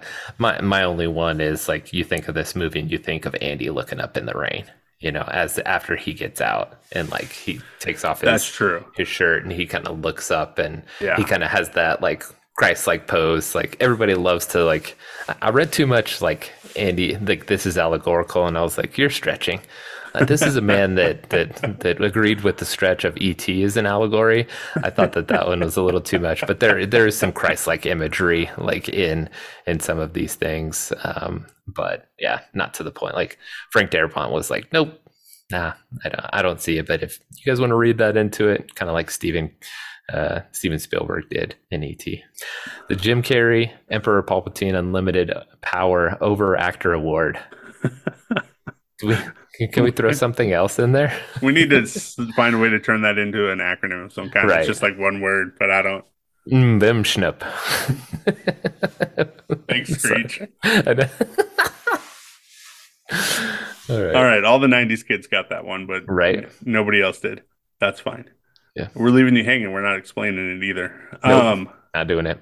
I wrote down Hadley. Like, really digs into that villain jailkeeper role pretty good at some time. Like really goes for it a yeah. few times. Um, and then he just scares the mess out of you, and you're just like, yeah. I had Haywood. He comes close a, a few times, uh, like with the stutter and with some of the well, why don't you play Hank Williams like craziness? But he he doesn't he doesn't quite go over the edge. And then Tommy has this like scene where he flips out in the library about like cats running up trees and like that's true. Like, I forgot about that. Tosses the stuff into the trash can, but other everything else in his performance is really good. So I don't want to give him too hard of a time. But that's the closest that I could come. Yeah, they're all in, stretches. In this one. Yeah, like there's no like oh that guy. Like, mm-hmm. There's yeah. This nothing from this movie is getting added to the name of this award since right. we do that all the time, but not from this one. Yeah. All right, technical technical cinematography nerd stuff. Did you have any like favorite shots or anything from this movie? Yes, I love the shot of him sitting on the bed the last night he's in. When mm-hmm. you find out later he's about to break out, but he's just sitting there and the lights go out, but it just yeah. it stays focused on his face and the way it just hits, and he just looks so peaceful and yeah. like just, but just that moment, just just looking at his face. Nobody's talking. No nothing's happening. But just the way the light shifted and stuff was just really cool in that moment. Yeah. Um, this was when I became a, a big movie nerd. Was when I fell in love with this movie and watched it over and over and over again. And uh, the first cinematographer that I can think of, like actually like looking at who they are and what they've done, is Roger Deakins, who does this movie. Um, he's done Fargo. The, he worked with the Coen brothers a lot. So Fargo, The Big Lebowski. He also did A Beautiful Mind, No Country for Old Men. Um, and if we talk, speaking of uh, titles that really turn people off to movies, uh, this is one of my favorites uh, The Assassination of Jesse James by the coward Robert Ford. It's like a Brad Pitt movie, and no one yeah. went and saw it because they were just you like, "What is that title?" Right? but it's awesome. Like if you like if you can stand it's a really long movie but if you can really like sit through it like it's got awesome cinematography. Skyfall prisoner sicario blade runner i mentioned 1917 um, in a, a, a, podcast a few weeks back. Uh, he's working on another Sam Mendes project right now. So just really love his stuff. So, um, and he was nominated. Uh, this was his first Oscar nomination. And then 23 years and 12 nominations later, he finally won uh, for Blade Runner 2049. So, uh, which is uh, back in 2017. But um, just wanted to geek out on Roger Deakins real quick there because uh, that was my opportunity to do so.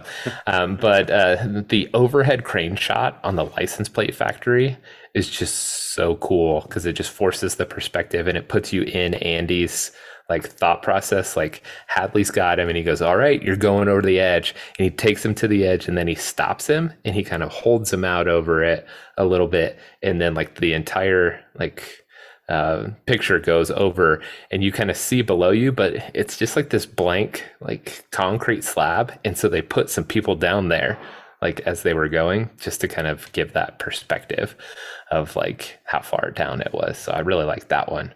Um, and the way that like Deakins and Darabont Like, obviously, it's going to have to be a director and a cinematographer. Uh, we talked about the pacing and the way that they filmed that Brook scene is heartbreaking, but it's just so important to like that uh, the flip side of when Red gets out. So, yeah. like, if they don't shoot that that way, it just doesn't have the same no. uh, uh, uh dramatic heft to it. So, yeah. And I really like that that shot of the warden looking down the hole. That one's a really cool one. that is a cool one. And this one's a silly one, but like Red's shocked face, like when he thinks Hadley's about to kill Andy, uh, like throwing him off the license plate factory. Like they pan back to all of them, and he's like, "What are you doing? Get back on your brooms!" And like Red's just like, like just eyes are about to pop out of his head. It's uh, that one's just a little bit of a a funny one. So should have been in the Palpatine Award right there. Morgan Freeman can never overact. Actually, yes, he can. Um, we're going to talk about that. We'll uh, talk about that coming up in our top five Morgan Freeman movies. Uh, favorite song or score moment? Honestly, I didn't notice song and score stuff hardly at all. I know, yeah. like you were talking about how, but I was just so it. engrossed. Like yeah. I think there's just so much that I didn't think about it. So yeah. I didn't have anything. So I jumped on my favorite song or score moment by saying like I needed to retroactively replace Sicario with this one. Uh, but this one started my love of Thomas Newman's scores. Uh, Scent of a Woman's a good one. I mentioned Meet Joe Black in the score. Uh, podcast that we did, Green Mile is a pretty good one. Road to Perdition and Green Mile kind of sound a little bit similar. A lot of his do, but I really like them. He's nominated. He's been nominated for 15 Oscars and he's never won. So because it always goes to Hans, probably. Hans Williams. Yeah. Keep stealing his stuff. That's right. Um, and that intro, like that panning over the prison shot, is just so like awesome when you the first time you hit that score because there's nothing like there's that little old timey song at the very beginning uh, as they're doing the uh, as they're doing the courtroom scene and then the the score hits like on the fresh the beginning of the fresh fish uh, scene and as they're they're all coming in. So, um, and then the the opera that Andy plays for everyone is a, a cool. Yeah, uh, that's probably your favorite song. Yeah. song moment, huh? True. Okay. That one felt easy there. when it's literally yeah. just Andy's the, the playing scene. a record. Like and it's the, yeah. favorite scene that you yeah. that you yep. So um all right, let's get into it spiritual metaphors and illustrations. The whole freaking thing's a spiritual metaphor and illustration. What, what, what, just go watch the movie. If you don't understand more about Jesus by the time you're done, I don't know what movie you watched. um, no, I mean, hope is just, I mean, it's, it is literally in the tagline of the movie. I mean, it's just right. such a huge theme. It's such a picture of what hope does for us, even in the midst of like l- quite literally the darkest of times. Um, you know, especially like you talked about that that whole conversation about music and stuff he has after he comes out of literal two months of darkness and solitary. Like he's been completely alone for two months in the dark by himself, and yet he's still holding on to this thing. You know, he's still got a hold of this thing that, that they can't take away that's still in there. Um the the letters and this this ties in with hope, but like the letters he writes to get the library books and stuff is just so the mm, persistent mm-hmm. the, the, parable of the persistent widow that jesus yeah. tells right like mm-hmm. just keeping at it and like not giving up that hope and just continuing to go and go and go until somebody notices and something happens because you just keep going because eventually it's gonna it's gonna come um i love we didn't talk about that i love the fact that he finally gets something and they're like please stop writing letters and he goes so i started writing them twice a week like, twice a week It's just so good. I mean, it all and it all ties in so well. I mean, the whole get busy living or get busy dying stuff that mm-hmm. Red talk about, all the hope conversations. It's just we hold on to something that, that yes. we have something that as he puts it, like nobody can take this away. And like that's the thing that we hold on to. Um, you know, and for us, we're not we're not sitting in prison. Right. Um, thankfully, gratefully. Mm-hmm. Um, Hopefully you're not. Although, hey, I don't know. That's a new podcast audience if someone's listening to this somewhere like there that. Um, but we are somewhere we're not meant to be. Yeah. You know, like this, this is not home. This is not what we're made for. And remembering that and holding on to that helps us get through where we are. Right. Um, then on those those long days, those dark times, those tougher moments, like we remember this isn't it. This mm-hmm. is not what my existence is about. This is not where I'm meant to be. I'm meant for something more. And that's us. We're meant to be with God. We're meant for eternity. We're meant for heaven, for this perfect, perfect place, not this place made of stone, um, to, to quote Andy. And so it's just the whole movie is just such a beautiful picture of remembering that and how that, knowing that and holding on to that changes you, makes you different. So yeah. Yeah, that institutionalized, it's really easy to use that as a spiritual metaphor for being of this world, you know, mm-hmm. like breaking breaking free from that uh, whenever we become a new creation in Christ, we shouldn't be continue to be institutionalized. Like we should have the that same hope that Andy has to to break free of this world and to know, like that, like you said, that there's there's something better for us out there. So um, I mentioned already, I stepped on it really early, but the warden is so obviously a, a Pharisee, like the uh, too many too many Bible verses to go through that. You praise me with your lips, but you don't like with your actions. Uh, you're as whitewashed tombs, like several things. But one of the things that I I, I particularly liked was uh, Romans 8 24 through 25, kind of going back to the hope. Uh, for this in hope, for in this hope we were saved. But hope that is seen is not is no hope at all. Who hopes for what they already have? But if we hope for what we do not yet have, we wait for it patiently. And like that's just such a picture of what Andy did. Like in the in the um in the book, this is the last thing I I continue to mess up, like putting a lot of that stuff into the book. But hey, why not? We'll just keep bringing it back in. He he opened the hole and then like waited eight years wow. to like make his to make his move. Instead of like you feel like in this like he's just ready to go like or he had just finished it right?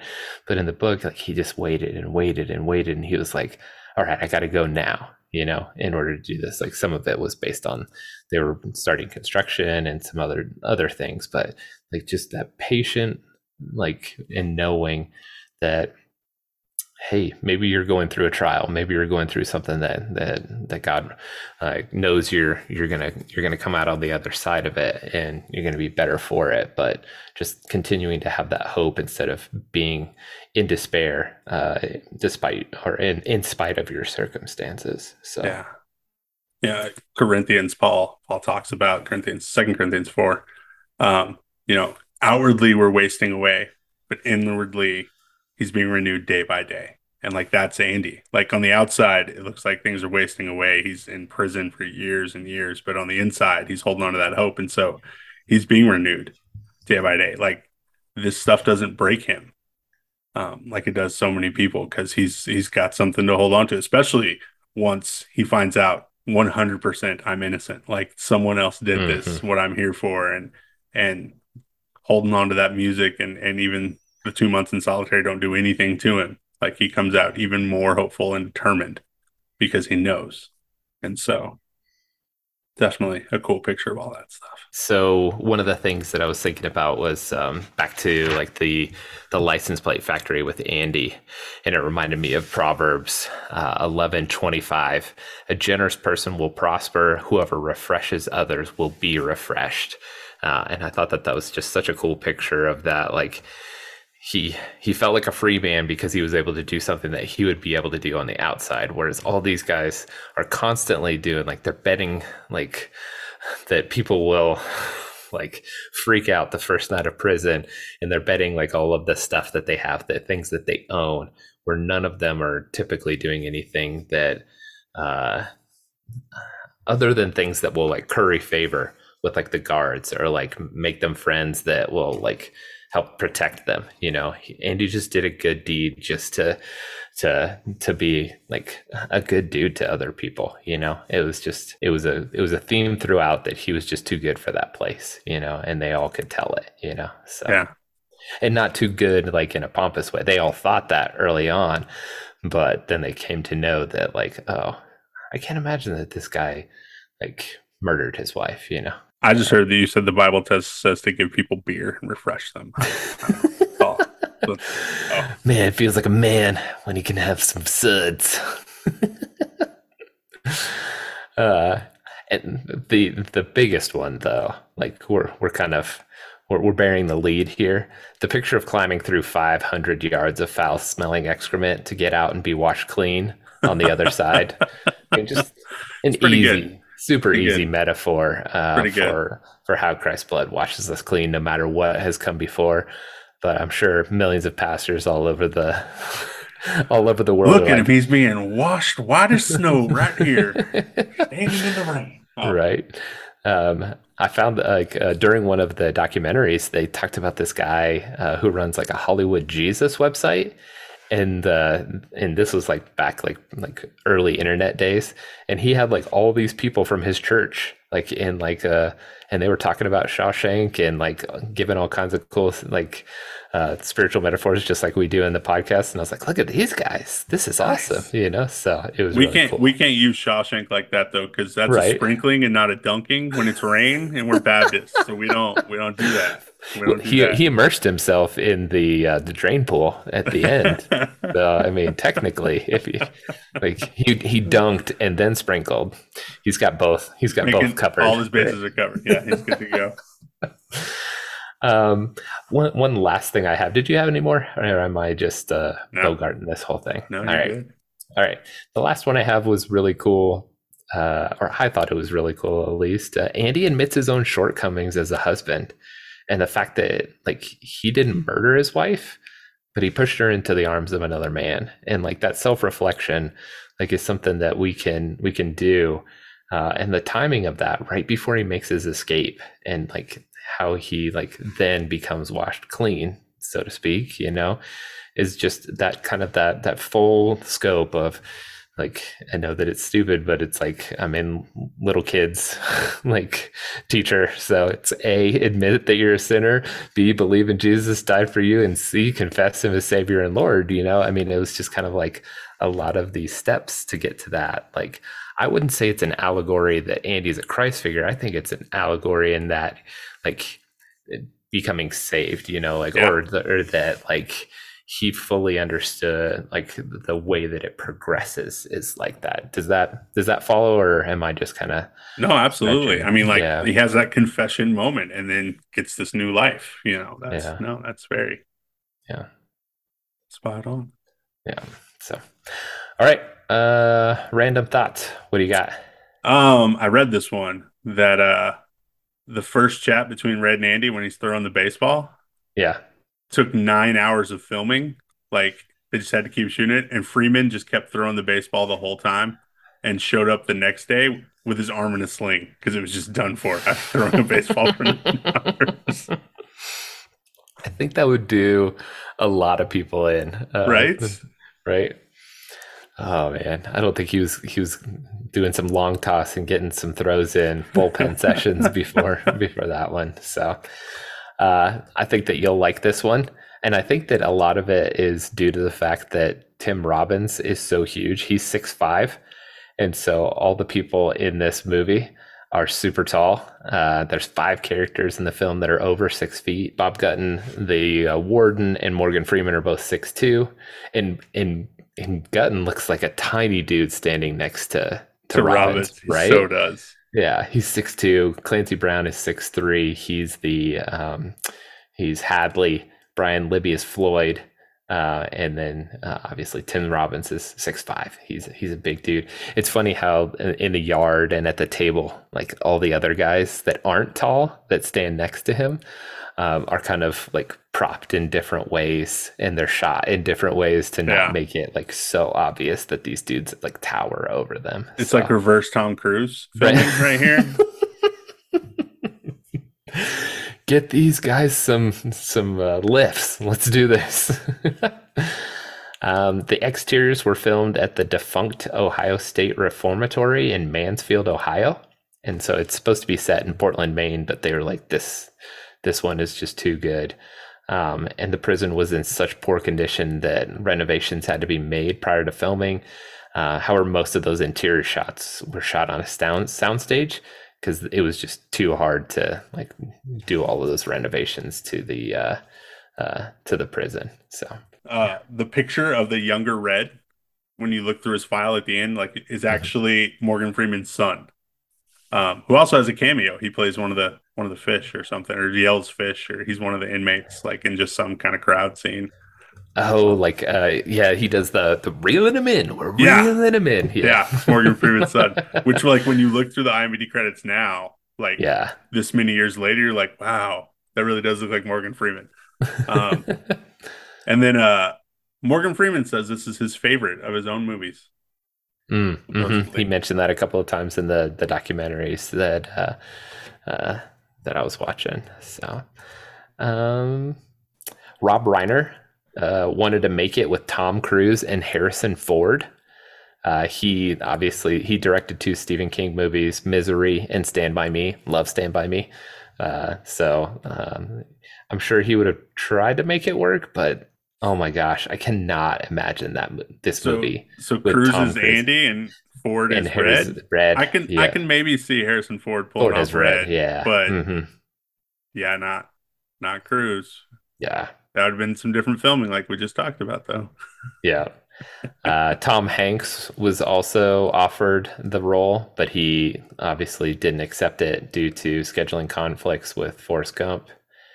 Um, but he did turn out to uh, uh, work with Frank Darabont on his next film, which is another Stephen King movie, The Green Mile, uh, which did really well. Um, Brad Pitt was supposed to be uh, Gil Bellows, or was offered the part of Gil Bell, or uh, not Gil Bellows, uh, Tommy, the the part that went to Gil Bellows, uh, but he chose to do Interview with the Vampire instead. I think his career worked out well. Yeah, uh, I think he did okay there. That's all right. I think that works. Yeah, it was a, a, a it's a well known like flop in the theater. Uh, the film's initial gross of 18 million could not even cover the cost of production. It did another 10 million in the wake of the Oscar nominations, like where they put it back in into theaters uh, right before the Oscars go. Um, but it was still just deemed a box office failure. Um, and everybody talks about this difficult name as the major reason, and I'm just I still don't understand. I think it's just unexplainable, you know, like yeah. some things just happen for a reason. Well, and, you know, it was 1994. Like publicity yeah, and stuff wasn't the same. Right. Mm-hmm. You know, like I don't think that happens again. And yeah. Oh no, no way or anything. No like way. this is like such a mm-hmm. huge push and yeah. Movies like Get Out, like where word of mouth was just so crazy.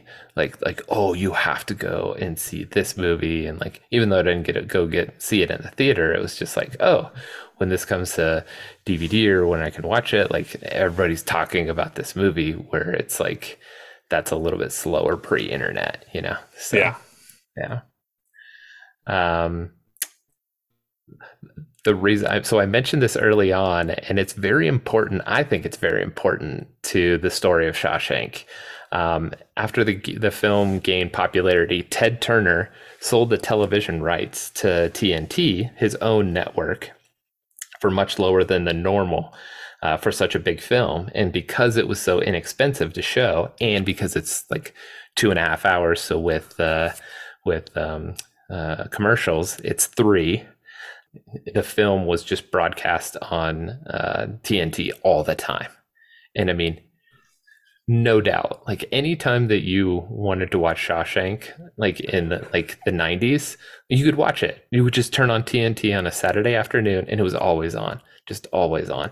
And so i've just i've watched this movie a million times no matter if it's like the cable version my own dvd version blu-ray version whatever. But tnt was extremely important to that in the fact that like Ted Turner, which is funny because like of course Ted Turner would buy a movie that like is like the moral of the story is to not like be corrupt and he's like, "Yep, totally totally understand that. Yeah, I'm gonna, Love I'm gonna make money money off of this, you know." so, good grief. All right, whose movie is it? Ah, Freeman's. I think I, it's I think it's Robbins and Freeman. Like you can't have the platonic to, yeah, the platonic love story them. between the two of them uh, and separate them. But you're right. I, I, would say like if any if if you were to give the the nod to one of them, like you would give it to Freeman because he, it became he became a, a superstar after this. You know, uh, and Yeah, Morgan Freeman, at... the narrator, wins this movie. Yeah, because it's just time. like yeah. half his career now. It's just like, yeah, he has so many credits where he's just like the narrator. Like, how much does Morgan Freeman make for coming in and reading a paragraph for someone? Right, it's ridiculous. at that. So after '94, oh, he had done Driving Miss Daisy. He had already won. He already won an Oscar. He had already won an Oscar. Yeah. Okay. Never mind. Okay. Um. Well, been in a movie that won an Oscar. Didn't he win the Oscar? No, I thought that too, and then I went and looked it up, and oh, okay, somebody else wins. He was nominated. Of course, Jessica Tandy won. uh, it also makes me mad that Dan Aykroyd uh, was the best supporting actor. He's in that movie for five minutes. Right? He's yeah. barely in that movie. Yeah. Okay. And spoiler, I will say this later. Like you could put any little white woman you want in that movie. Morgan Freeman makes the movie. So right. Yeah. Terrible. Okay. All right. Uh, I'm glad that we're on the same page with driving Miss Daisy. I was just like shocked when I saw that she won and he didn't. I'm like, what? Right. Yeah. Um, where was I going with that? oh, I was trying to say that this movie made him a star, and it wasn't. Um, okay. Yeah, I, I think that Freeman just he's just a little bit of a cut above and and of course goes on to like continue his career at a high rate yeah. of blockbusters versus robbins where he kind of he kind of picks and chooses um but he's been a he's been in hollywood for a while now after this one. He likes quirky projects you know something like this you know yeah. instead of you don't see him in uh, freeman's in everything. Like yeah. has just like sure i'll do that. It seems yeah. like. You want me to play the president for the 17th time? Of course i'll do it. Yeah. you want me to narrate the voice of a dog or a cat or, or whatever? I'm in. Give me the lines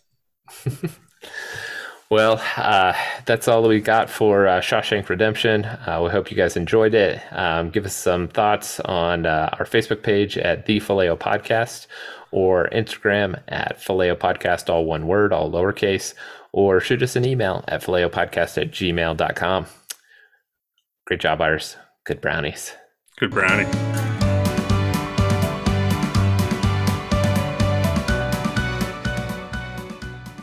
Like that, and they didn't really drama uh, dra- dramatize. No, traumatize, dramatize, dramatize. Ten forty. Yeah. Uh, they didn't really dramatize. Uh, I feel like that's not. They didn't up the drama